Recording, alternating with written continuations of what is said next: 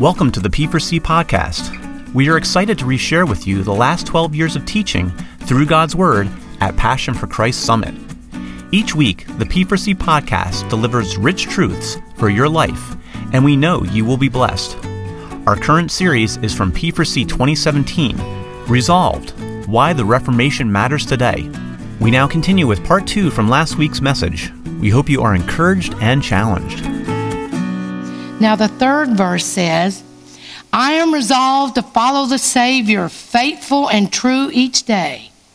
Heed what he saith, do what he willeth. He is the living way. Follow the Savior. This must be a daily, ongoing relationship with Christ. We must know His Word, we must know His will.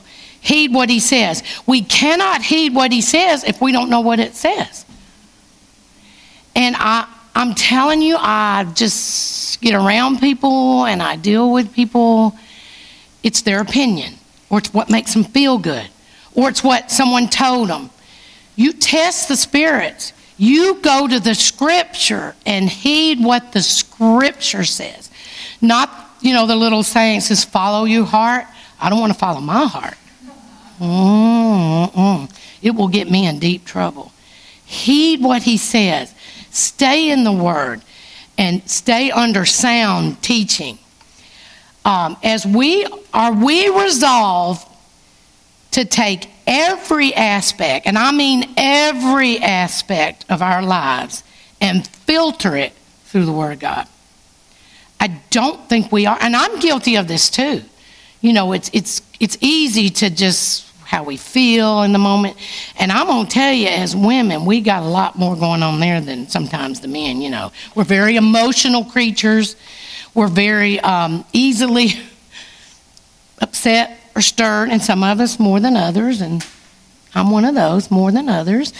But every i just want to challenge you because of the day we're in gals i see it every day um, Michelle, my daughter in law, we talk about this all the time. And we're not talking about badly, we are grieved in our hearts that we don't spend more time, that we're not resolved to say, and I'm not saying you got to get in the Bible if you think you got to go to the store or what clothes you're going to put on that day, unless you're just looking at it and you're going, yeah, I don't need to wear that or what. I don't know.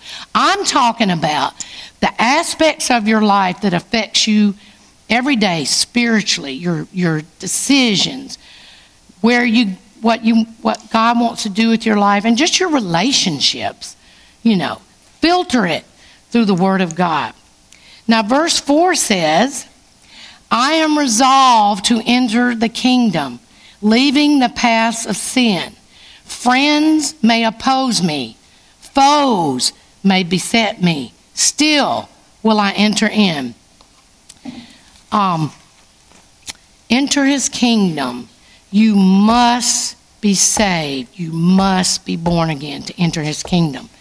It's, it's like Charles said, it's not just a one time deal. It is walking with Christ. It is knowing that he knows you. It is believing that he alone what he did on the cross, when he shed his blood, when he calls you, the Holy Spirit has to waken us up. We cannot wait. We are dead in our trespasses and sin. Uh, this is kind of a funny illustration. It just came to me. It's not in my notes. But Charles one time was talking to this girl about this, and he said, if there was a dead man standing there, and you walked by and you had a cookie or something, he's not going to respond to that. He's dead. We cannot respond unless we cry out to the Lord and He calls us and we believe that it's His grace that saves us. And that's how we enter the kingdom, knowing Christ is our personal Savior, knowing that it's not what I've done or an event or, I mean, I grew up in a church, it's about running down to the aisle all the time, every Sunday. No. It's about when I survey the wondrous cross on which the Prince of Glory died, I count everything about me dung, you know, horse manure. It's all Christ and only Christ. And that's, that's freeing, gals. And so it says, Friends may oppose me. I just like to share just a little snippet of my personal testimony. When I was 10 years old, I, um, I really truly believed the Lord was uh, planning a spiritual, He was spiritually awakening me. I come from a dysfunctional home. They didn't go to church. I walked to church from my house. I think I've shared a little of this in the past here. And so at 10 years old, I walked the aisle and I got baptized. And um, as I look back, I am not doubting that there was some spiritual stuff going on, but I don't think I really understood the gospel. And a lot of my friends flaked out because they put their trust in that, walking the aisle and saying, okay, I, the devil trembles and believes in Jesus, that he died on the cross, okay? So later in years, God just, and sometimes I am, I was the only one in my family that he just reached down, he called me, he saved me, he changed my life. And, the, and I, sometimes there's this particular song we sing, I can't hardly sing it because I think, why me, Lord? I didn't do anything, and I didn't do anything. It was his grace, his mercy on my life to save me. Well, um, we had some, um, I started going back to church, and so we had this um, young revival. This guy came and it was a revival and all. And at the time, I called it rededication. But what I realize now, I was lost and I needed a Savior. And I, need, I, w- I was beginning to understand the gospel and the power of the gospel and what it can do for your life. So um, I went to this party. We always, always went to these parties. And, um, and it's kind of interesting because I look back and, you know, I wasn't always of course, it had nothing to do with what I was doing. It's I was lost. But you know, I wasn't a bad, you know, rebel and doing everything they were doing, but I hung with them. But this last time, I was I remember it like it was yesterday. I was standing in the room and I can't I get cold. It's like everything was different. It was almost, you know, they'll turn down the lights and people are dancing and that kind of stuff. It was like this bright, I'm not saying there was this bright light, but it's like, it's like my eyes were open and nothing felt the same. Nothing. And I knew then I had to go and never look back. And I've never looked back. I lost some really special friends, but look what the Lord has given me. When I think about some of you, and over the last eight years, and I think about all the people that has helped in the P4C, he, he, he's given me more than what I turned my back on. But I never looked back, and my own family would persecute me. Like, I mean, it was only words, but you know, uh, why don't you just get your clothes and go live down there at that church? You're down there all the time. And I thought, if I could, I would. Let's see, Pastor, can I live in the basement of the church? but it's okay. It was okay. It was hard. I'm not telling you it wasn't difficult, but friends may oppose me, foes may beset me. But guess what? I'm going to enter in the kingdom because I thought I know Jesus Christ.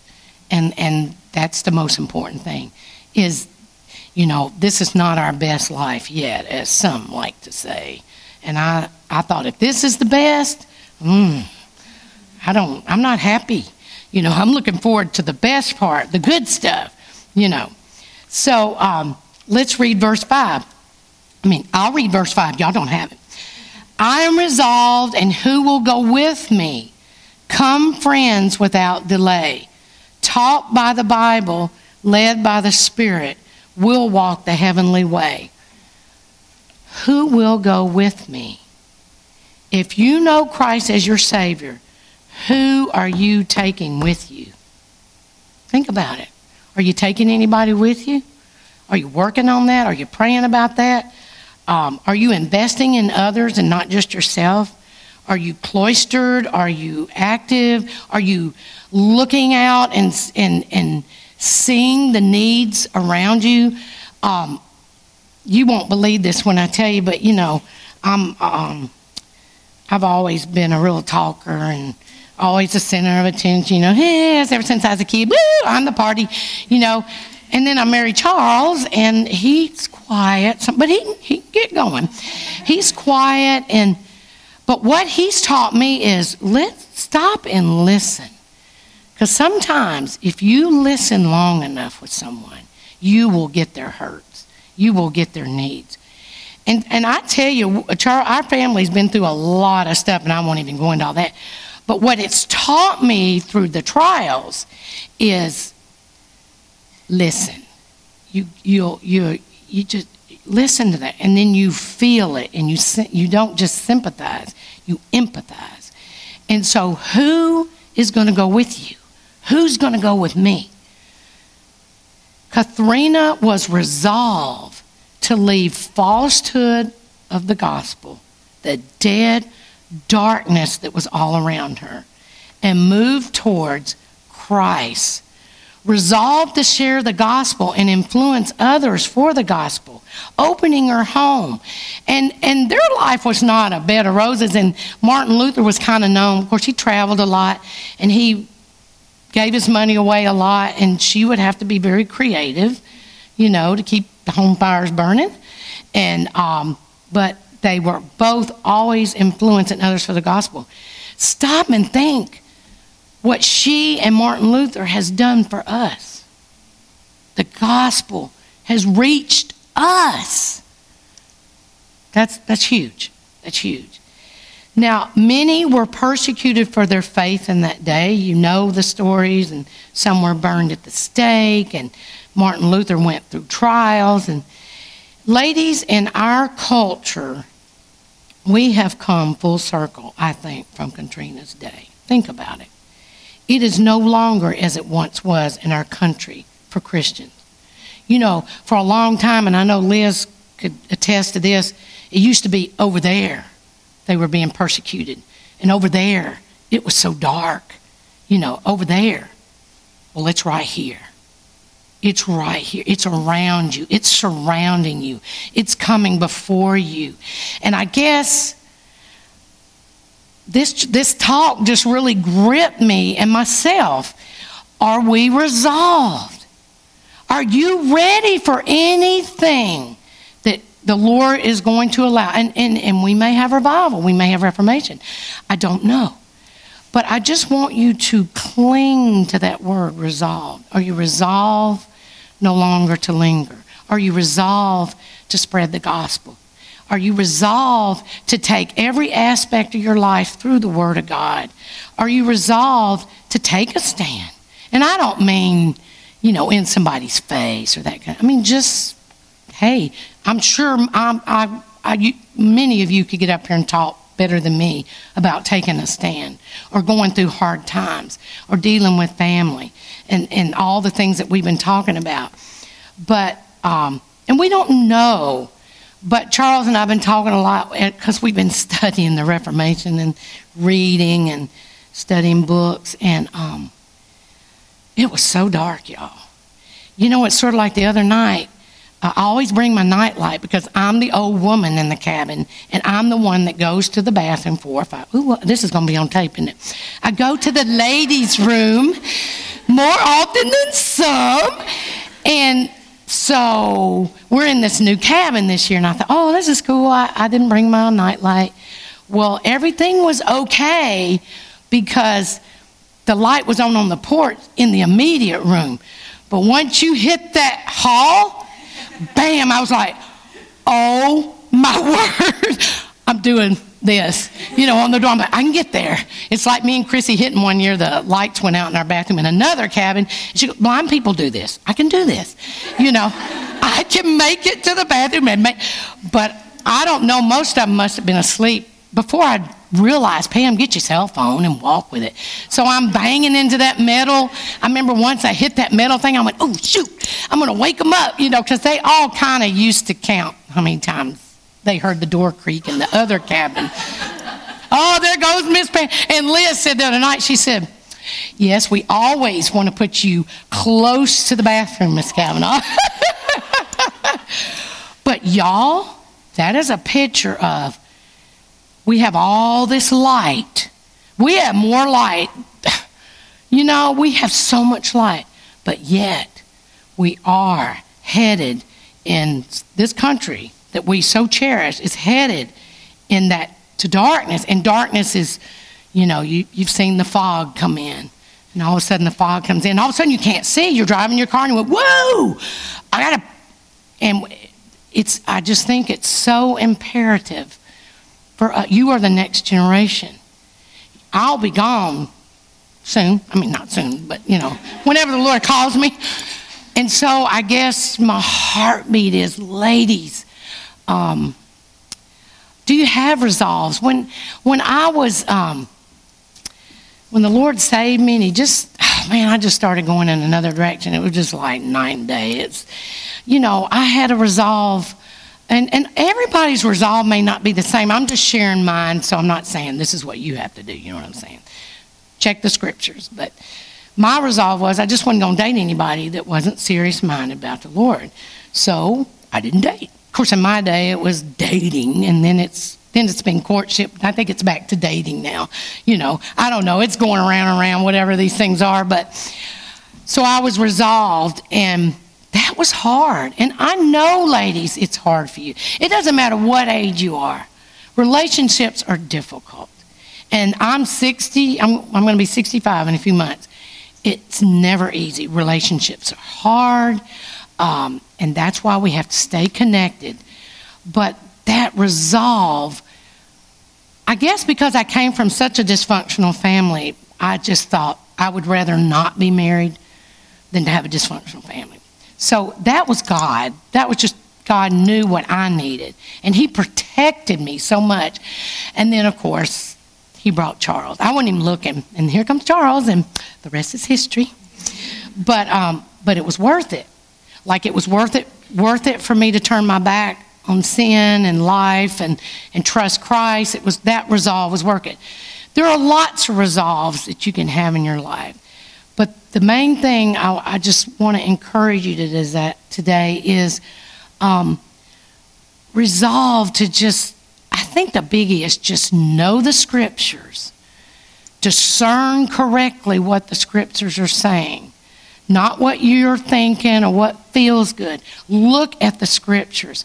Filter your life through the scripture. Order your life through the scripture.